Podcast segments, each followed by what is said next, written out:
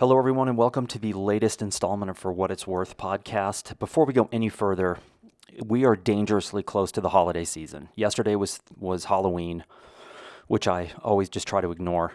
Now we've got Thanksgiving coming up, and we've got Christmas coming up, and or whatever uh, version of those holidays that you celebrate. They're typically holidays for just about everyone.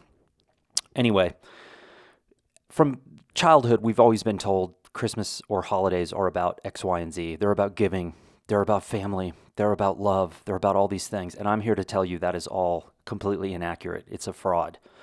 Holidays are about one thing eggnog.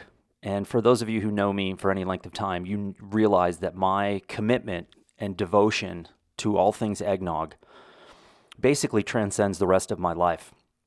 And for those of you out there who are eggnog snobs who say that it has to be made with whole milk or cream or goat milk or yak butter or whatever, I'm here to say that there is no bad eggnog. I've never had bad eggnog, regardless of what it was made with homemade, bootleg, ditch, ditch eggnog. It doesn't matter. Get your hands on it. Consume as much as humanly possible during, well, from now until the end of the year. My birthday is also tossed in there as well. So make sure you slug a gallon or two for my birthday. Okay, let's start out here. We uh, we've got uh, the same format that I've I've always got. We're going to start with a hero, then we're going to talk about one, two, three, four, five, six, seven, eight, some topics, whatever. The hero this week is due to the fact that I am living in a house that has television, and uh, I have not had what I would call normal television, cable television, in at least 15 years. So this is a novelty for me. Um, like 15 years ago when I got rid of cable, 99% of what's on television and cable television is complete garbage. I mean, it's so bad that it makes me question humanity in general. Uh, but there are a couple of bright spots here and there, but um, we're going to talk about some of these things. But the hero this week is a guy named Roger Federer. And it doesn't matter if you like tennis or don't like tennis or whatever. I saw a stat I was watching Federer, who's got to be like late 30s now, which is kind of long in the tooth for a pro tennis player. But he played in the final of a tournament that I think was in Switzerland. It was a tournament that he had ridden his bicycle to as a kid to ball boy for the pros at the time. And he has now won this tournament, I want to say 10 times. But he was playing a young guy in the final who's a rising rising star, and Federer just absolutely dismantled this guy. It was not even remotely close. And I sat there watching probably no more than 20 minutes of this tennis match. And I was so astounded by how good he still is and how much better he is than 99.9% of the rising stars in tennis. But the other stat that caught my eye was that his career prize money was $127 million. Now, I was a consistently D minus student in math, but that to me seems like a lot of money.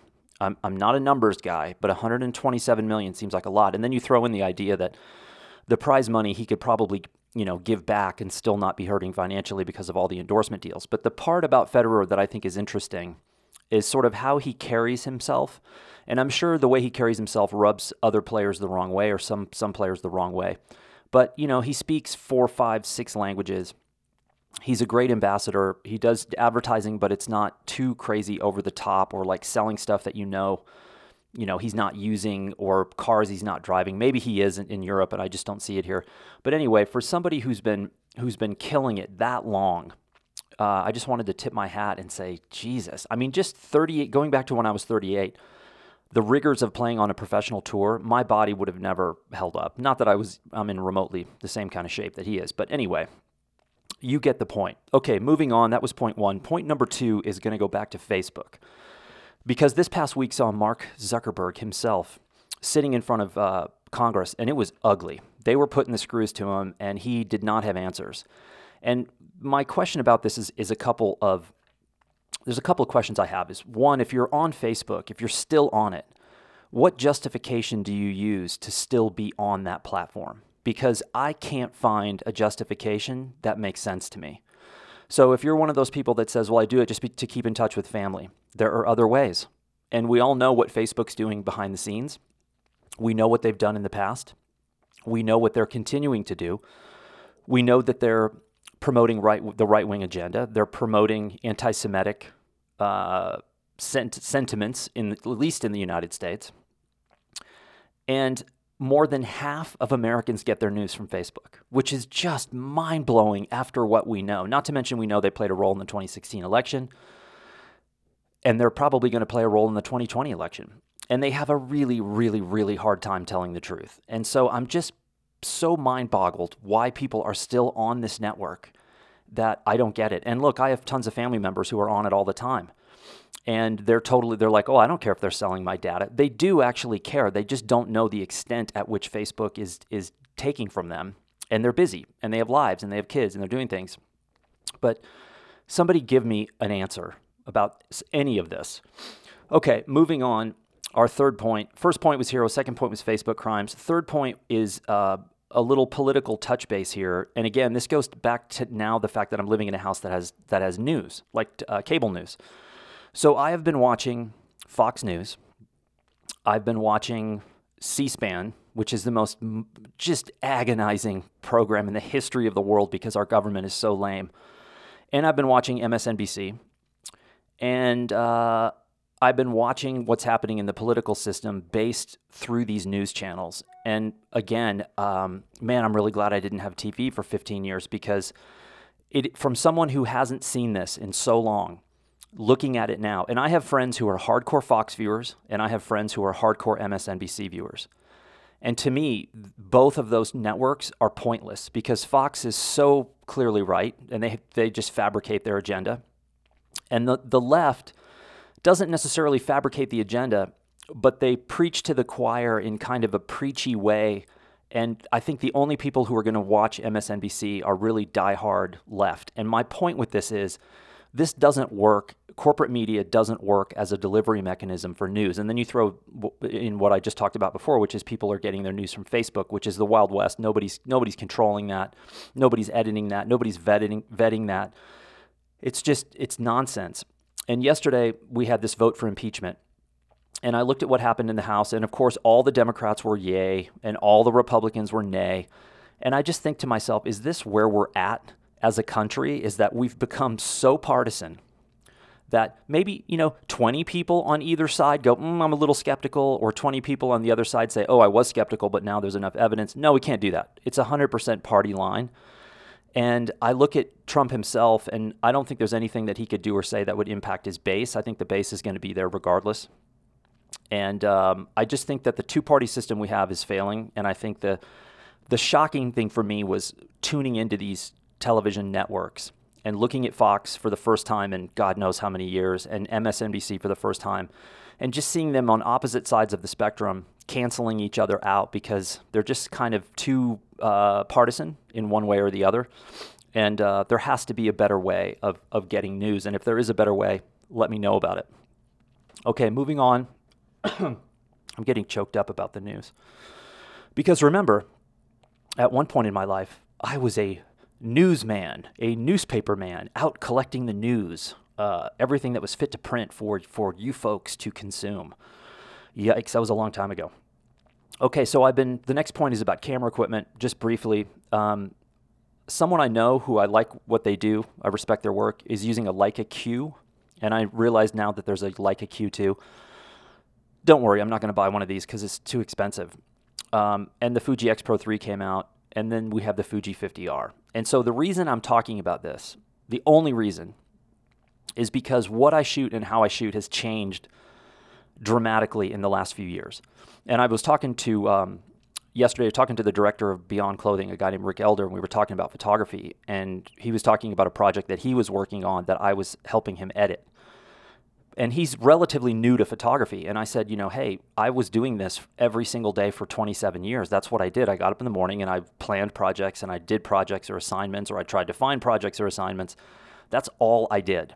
And for the last 10 years, that's not all I do. That's a teeny tiny fraction of what I do because I work full time and then I have all kinds of other projects and interests. And then photography has now is now maybe 5% of my life. So I want to re kickstart my New Mexico project, but with a slightly different angle. And I look at the future and I look at what this angle is, and I realize I'm going to be spending a ton of time in transit and in gaining access and in explaining myself and basically easing into these parts of the community or locations and I'm going to be spending very little time making pictures. This is going to be a onesie twosie project where in a week I might make one frame that will end up being part of the project. And then I might go a month without shooting. And then I go back in the field and I might make one frame that'll work. And so I'm slowly building one frame at a time. Because in the old days, I would just go and I would shoot day after day after day. And I would rather quickly make a body of work. I don't have that time or that access anymore. So the camera, it would be nice to be able to get in the field and make larger file sizes. So 24 megapixel right now is okay. But something like the 50R with a single lens would be really nice to be able to build these onesie twosies. And of those three cameras, the Leica Q2, the Fuji X Pro, and the 50R, the 50R is the one that's jumping out at me as the one that's probably going to work the best. So what I'll do is I'll wait for the whatever new version of that comes along, and then I'll look for a beater used version of the 50R because again, I, I can't justify spending that kind of money for how little I'm able to actually use it. Even though the project that I'm going to begin to work on, which is a derivative of my New Mexico project, Una por Verdad, which I, I showed that film a couple of days ago that Fleming did, this is a derivative of that, meaning there's one small concept of that story that's now going to become the primary focus. And I can see working on this for the rest of my adult life that I'm living in New Mexico because it's a topic that covers the entire country. Even though I'm not going to be covering the entire country, I'll be just working here. But it's something that's gotten worse in the last multi decades. And so there's a writer that I know here in town who's written extensively about it, multiple books. Uh, he created a nonprofit foundation in regard to the same topic. And so I'm hoping to work with him and to really go out and make some progress on this. Okay, so if you have a one of those three cameras that you're saying, "Hey, idiot, don't buy the 50R, buy the X Pro," or "Jesus, what a loser, don't buy the X Pro," you have to buy a Leica because then you can get a beret and you can say, "Poof, I made a picture." So either way, all right. Moving on. Point four is I want to give you an update on a collaboration that I've been working on for over a year, believe it or not, and I still have a mountain of work in front of me to get this off the ground. And of course, I'm talking about AG23, which is a zine collaboration. And for those of you who don't know what a zine is, a zine is an informal magazine or an underground magazine, as some people like to say. And the zine community has been around for a long, long time, but it has really exploded in the past decade. And a lot of times now you'll go to art book, art book fairs around the country, and there's a huge zine community that travels to those events. You also have zine specific events, etc. So AG23 was a, a merger, a collaboration between Beyond Clothing, which is based in Seattle, and Blurb, and primarily me. So Blurb is yes in the background. And Blurb is the, their contribution to this project is they're giving us, meaning Rick from Beyond and I, at cost printing for the zine. So we're not getting it for free, we're paying for it. So it's many thousands of dollars to get this printed. And AG basically came about because I met Rick through a mutual friend and the moment I sat down, he said, Hey, we should do a collaborative project. It should be Blurb and Beyond, and we should do a zine. And I was like, What are you talking about? You know, I just came out of right field and I'm busy. And I thought, you know, I don't really know. I don't really see this big connection there between the two companies, et cetera. But the more he talked about it, the more I thought, you know, this is probably something I should try. It's different. And how rare it was to find a collaboration partner who didn't ask for impossible things. You know, hey, you, you want to do a collaboration project? This is what normally happens someone approaches, hey, let's do a collaboration project. Oh, that sounds good. Now, just give us $100,000. And I'm like, I don't have $100,000, and Blurb's not going to give us $100,000, so that's not going to work. And with this collaboration with AG23, the exact opposite. Rick was like, look, this is something we should do. We should print a zine with the primary mission of promoting understanding through art and dialogue. That was the that's the mission statement, which it still is. And he's like i'll you know i'll handle this. We'll we'll we'll cover the bases financially to get this printed. And for those of you who don't know this is a monumental undertaking because you have to there's all kinds of legal hoops you have to jump through. Then we had to create a website so there has to be a design team. Then you have to find a designer to design the zine which we did. Then you have to create we created a line of or their beyond has created a line of merchandise to go to accompany this, which I'll talk about more later. There's a there's an end game goal with that, which is to basically be able to create micro grants for for contributors, either to finish a project or start a project, etc. But you also have to uh, have a design team ready. You have to have uh, editorial team. You have to, which is basically Rick and I. Then you have to create the microsite, which we did. You have to have designers for that, which they found. And then we have an open submission portal online. So if you go to ag23mag.com, you'll see you, as a member of the public, can submit. And what we're interested in is not portfolios. We're interested in people that have a story to tell, a story that will promote understanding through art and dialogue. And that's it. So the topics that we have for issue one, which is going to go to the designer at the end of November, they're all over the place. We have, you know, I can't even begin to talk about the range of content. And the goal was that we had no rules about contributions. The rule was there there were no rules. If we found a story about, you know, coffee that we liked, we're going to run it. If we found a story about plastic, it's going to run. If we found a story that had a, a, humorous angle, great. It doesn't matter. It's just about something important or interesting that's going to further the conversation. And the other thing is, we're not taking a political tact and saying, like, you know, let's say we do a, a story about the border. We want to try to show both sides and let you make your own decisions. Instead of saying, hey, this is the angle that we're coming from, and you know, we're trying to make this element look good and this element look bad, or vice versa. It's just putting the information out there and let you letting you decide. So if you haven't seen ag23mag.com, go, ch- go take a look. And just know the website won't be fully released until the printed zine is ready. So right now on the website, you're only going to see one tiny story, which is about the game of Go that I wrote and photographed, two photos and a, sh- and a short copy block. That was just sort of a placeholder. There should be another gallery released pretty soon, which is another placeholder gallery from me, because here's one of the interesting challenges so far is that the the website and the zine itself, what you would contribute, is not about Blurb. It's not about Beyond. It's not about me. It's not about Rick. It's about you and your story and what you are trying to amplify, promote, or sell. So, for example, if I did a project and photographers have been calling me and saying, Tell me what to put on the microsite. And my response is, I can't tell you because it's not about me. I'm not, you know, is Blurb going to see a profit on this? No. I mean, how that would happen, I'm not really entirely sure. I guess it's it's conceivable, but this isn't about promoting Blurb. It's not about promoting Beyond. It's about you saying, "Hey, I've got an interesting story that maybe the world or 2,000 people, which is the amount number of people, we're going to print 2,000 copies each time. You know, maybe this is a story that will that someone else can relate to." or maybe they're having the same issue and I can get a better understanding. Or, oh, this is a story I've seen before, but I'm telling it from a different angle. That's what we're after. So, what goes on the microsite is what helps you promote the story you're trying to tell. That's it. It can be links, it can be images, it can be copy, it can be motion, a combination of all the above. And or it can just be, you know, saying, look, I put my story into the zine, and the microsite is just about me as an artist. So that if you engage with what was in the zine, then potentially you may engage with something else as about me as an artist. So just something to keep in mind if you're going to submit. I highly encourage all of you to submit if you have a story. And again, I'm not looking for portfolios. It's more of tell us something, show us something, educate us about a topic that we may or may not know about. Okay, I'm like out of breath for some reason. Whew, man, this this uh, this podcast is taking it out of me. Okay, so the next three posts are three points are all all related, and they're about culture.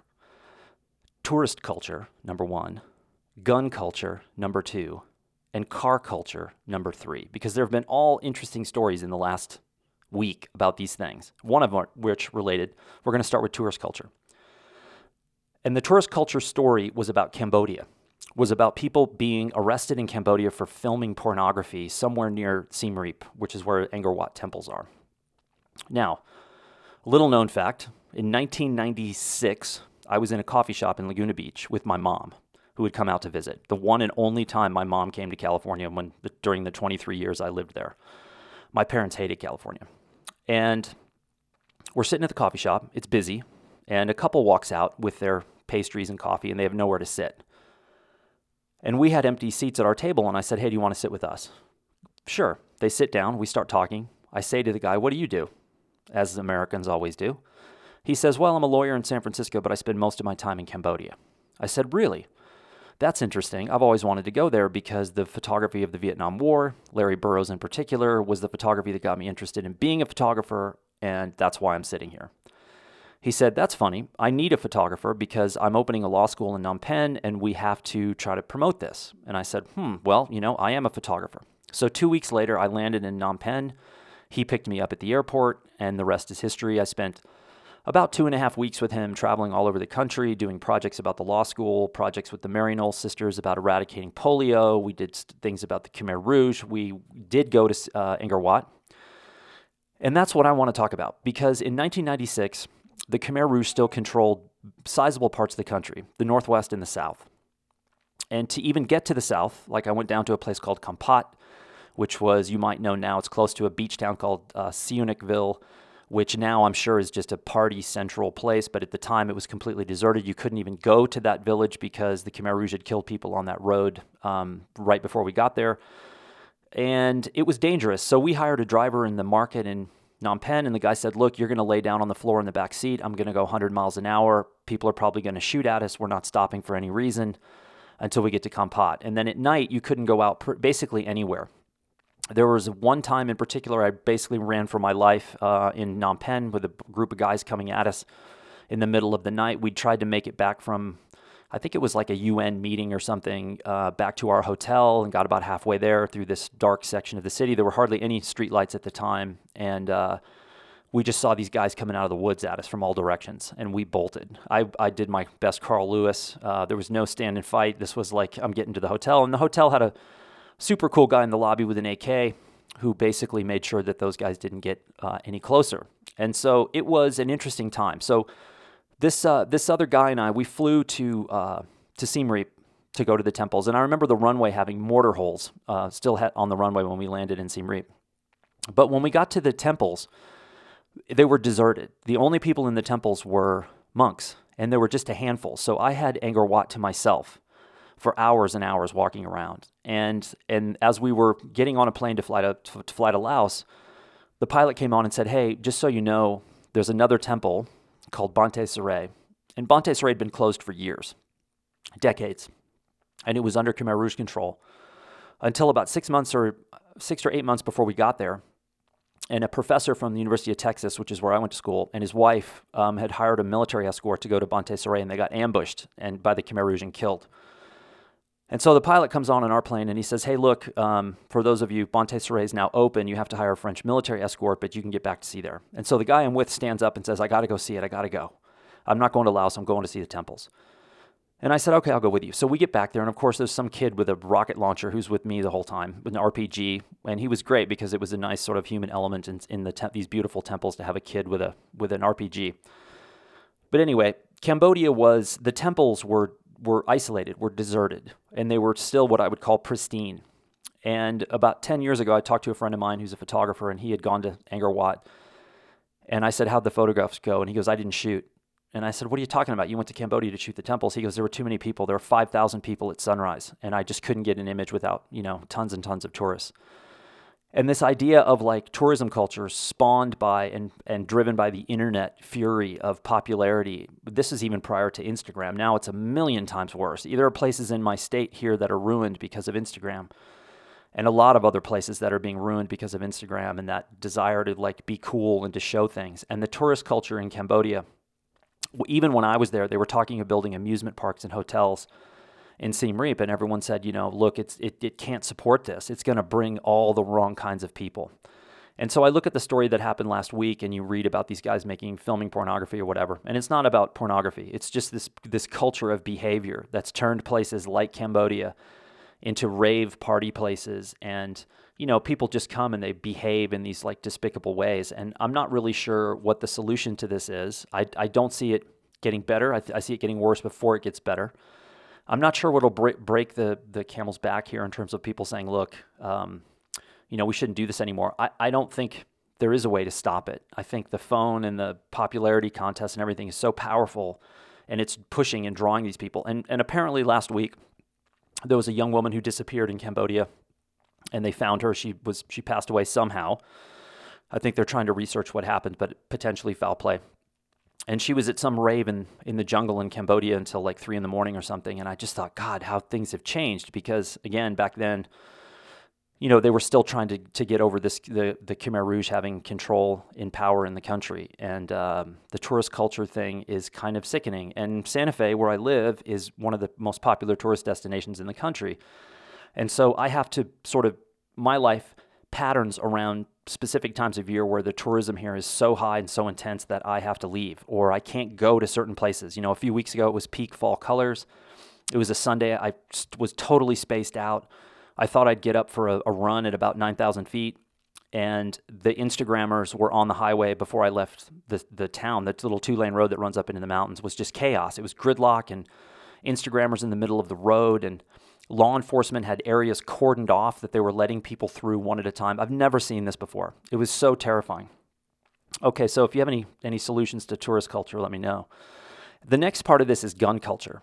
And this is kind of peculiar to me. And so my my history with guns is probably different than you might imagine. So I grew up in the country and guns were everywhere, right? And they were just sort of like a hammer or a post hole driver or an auger on the back of the tractor. They were a tool that you used for specific things. Hunting season, which I was never really a part of except for bird hunting, you know, I had a shotgun. I got my first shotgun when I was in elementary school, and we, as a family, would we would bird hunt. You know, you'd hunt birds, eat birds, etc. And never really thought much about it. Had a rifle. As a kid, I had duties in Wyoming on the ranch where you had to have a rifle with you and so that just became something normal that was in the truck, like the rest of the tools. And, uh, you know, handguns were around as well, but hardly ever used. And I also, before I got into photography, I was a competitive shooter. So I shot competitive shotgun sports and uh, a little bit of pistol and rifle, but not much. It was primarily shotguns. And when I was younger, a coach for the U.S. national team, the Olympic team, saw me shooting when I was in middle school and came up to my father and said, "Hey, if when your son's older, if he can academically qualify for a specific college, I'll give him a scholarship as a shooter and we'll travel all over the world shooting." And my father was thrilled because he loved shooting more than I did. I was just good at it because I'd been doing it since I was a kid. So, long story short, you know, I was going to go to college on a shooting scholarship. And there was a, a problem with the, my transcripts coming in the college lost half of all incoming transcripts. This was pre digitization, so I ended up not going to that school. Ended up going to a community college for a semester where I found sort of accidentally backed into photography. But guns have always been around. And, um, you know, I'm not a big gun guy now, but I was most of my life in terms of just, you know, like I said, competing with these. I was not a collector. I was not going to gun shows, none of that stuff. Now, I think the NRA is completely batshit crazy. I think they've gone so far off the deep end. They've just become a political organization. They're not really a gun rights thing. So I'm not a fan of NRA. But the gun culture is an interesting dilemma for America because of how it's been built into our, our, our country and customs for, for you know forever. I do not have a solution. I don't even have a remote solution. I don't know how you take guns off the street. I don't know the fact that most of these guns are manufactured overseas. How do you keep them from coming in the country? I have no idea. All I know is there's a ton of people out there who have them that I really wish didn't have them. And then there's a lot of people who have them that you would never know because they, you know, were like bird hunters or deer hunters or, you know, whatever that happens around the country. But I think gun gun culture is something that we obviously have to solve in some way, shape, or form because it's not going to end well and it's not working right now. I mean, why a civilian would need something like an AR-15 to me is baffling because yes, I've shot AR-15s before. I was that was not a gun I was particularly interested in. I've shot all kinds of things, you know, the 44 mag Desert Eagle, all these sort of novelty guns. I've done shoot, you know, I've done all kinds of shooting with these things they were just, you know, they were that a novelty where you shoot it once and be like, okay, great, I did that, but there's no use to have a gun like that. I'm not really sure what the what the purpose of those are other other than for warfare. So anyway, I'd love to hear your thoughts. I think this is a topic I've never spoken about before on here. And gun control is one of those things that like politics and religion, people lose their ability to think rationally. And so one of the things that I think I'm guessing that the majority of people who are listening to this are probably um, pro gun control and there's one thing that I think, if you are pro gun control, which is totally with totally your right to be that, is you have to understand the terminology of of uh, of the gun world.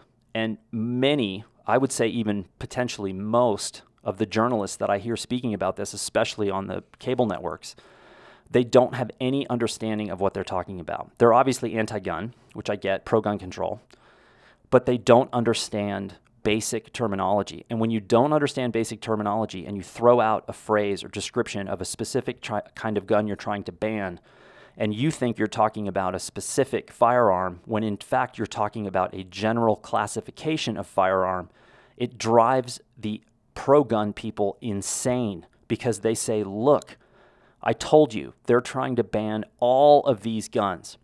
And by that time, people have moved on. The journalists don't know what they're talking about. They haven't done their research. They don't know the nomenclature. They don't know the definitions, the terminology. This happens all the time pretty much every time I see a debate about gun control, I hear a journalist say, you know, they're trying to ban X, Y, and Z. And I'm like, mm, no, not really. You're trying to ban a flavor of X, Y, and Z, but not X, Y, and Z, which is making the situation worse. So we have to slow down. We have to stop. We have to back up. We have to define. We have to educate ourselves and then make a, a plan moving forward because peace is far better than what we have happening in the States with all the shootings. It's just mind blowing. You know, chances are that someone on this podcast is going to be impacted if we already haven't been. So, moving on, the last point is New York car culture. New York announced that they are going to expand their bike lanes dramatically to quote, break car culture. Now, this to me is why I have it last. That's overwhelmingly positive. I think that that's remarkable that New York has decided to do that. The flip side of this is there have been 25 cyclists killed in New York this year, which is far higher than in recent history, which is bad. And I think oftentimes in New York and in other places in the country, cyclists gets hit, killed, and the media and the locals and the politicians and everybody else says, "Oh, cyclist's fault." There was a guy hit in Silver Lake last week. Again, I ran into a cyclist out here a couple of months ago over the summer, and his friend is one of the 25 killed in New York. So, really nice to see this. I was in Paris a decade or so ago when the Parisians decided to turn the right lane into a bike lane, and the taxis went on strike and blocked traffic for a few days. And then it worked out, and people were like, you know, this is not as bad as I thought, et cetera, et cetera. This is the first crack here in the States that's really nice to see. Obviously, other cities have bike paths, and you have places like Boulder that are much more in tune and act, activated Long Beach, California, Seattle, San Francisco. And I just learned that Fort Worth, the mayor of Fort Worth, is absolutely pro cycling and wants to turn Fort Worth into one of the best cycling destinations in the country, which is odd because if you've ever been to Fort Worth, that's not the first place that would jump out at you in terms of being a cycling mecca. But who cares? If they can turn the stockyards maybe into a BMX course, that'd be kind of fun. But anyway, um, simultaneously, what happened in the background of this New York car culture announcement was another story that primarily ran in the Guardian because the American papers do, you know, we know who's pulling pulling the strings and paying for things with a lot of American corporate media, uh, and there's a lot of extraction companies that have their hands in that kitty.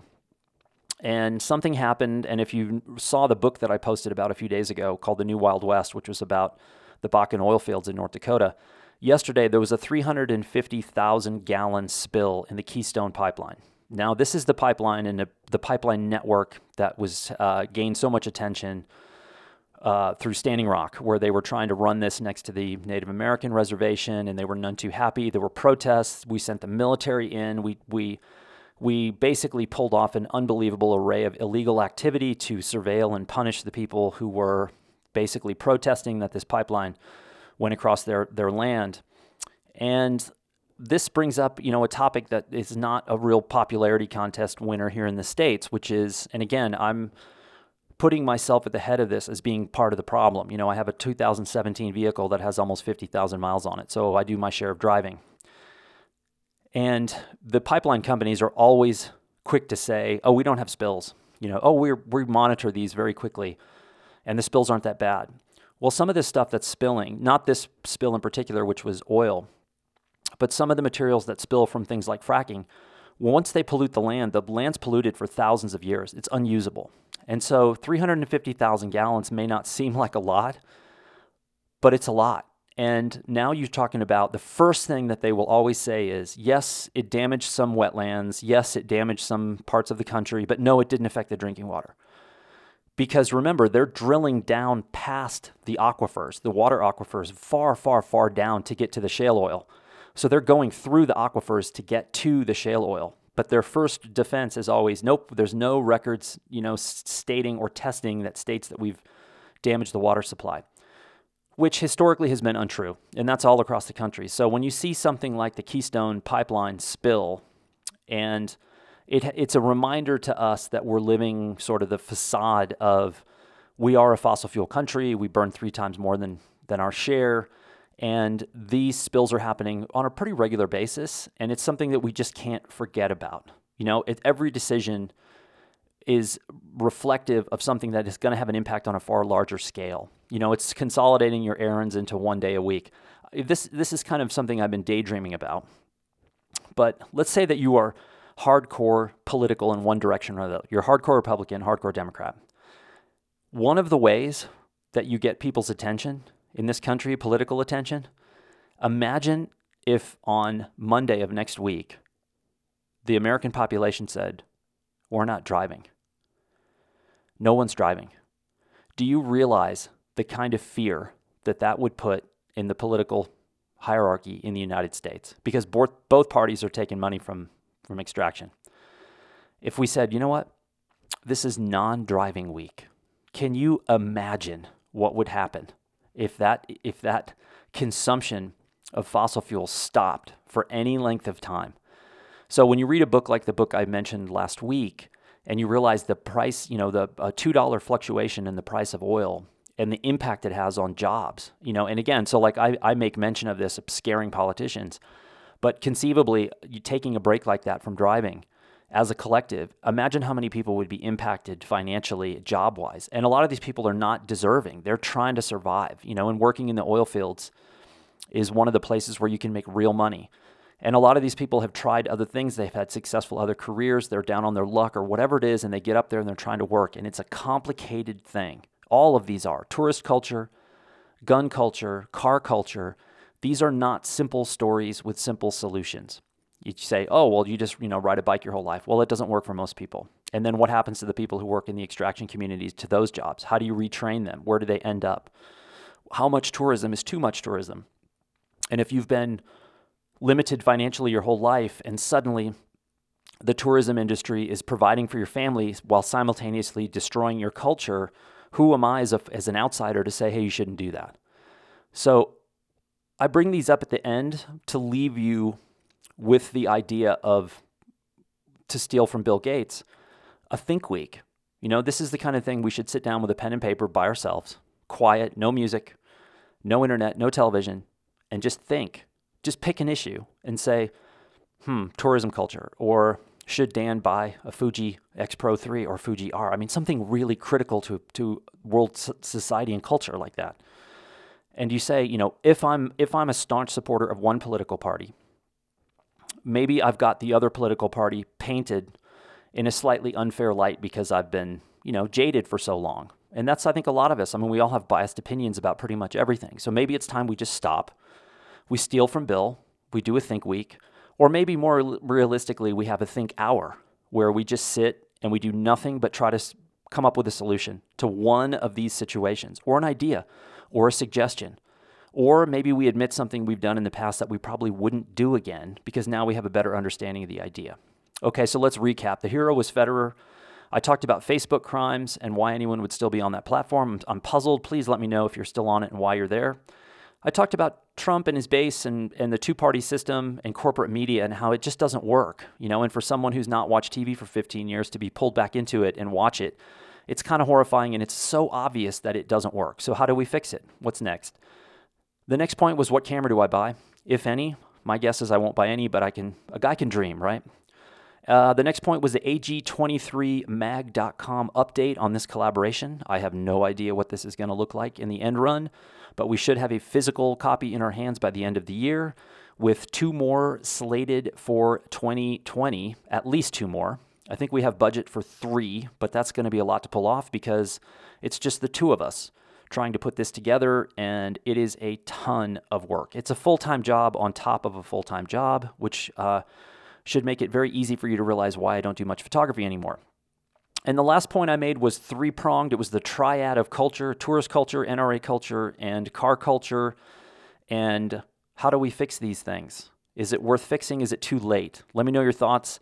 And for the love of God, please go right now. Stop what you're doing. Don't walk. Run to the local convenience store and get as much eggnog as you can carry in your car, in your van, whatever transportation method you have. Stock up and sling that stuff down. See you next week.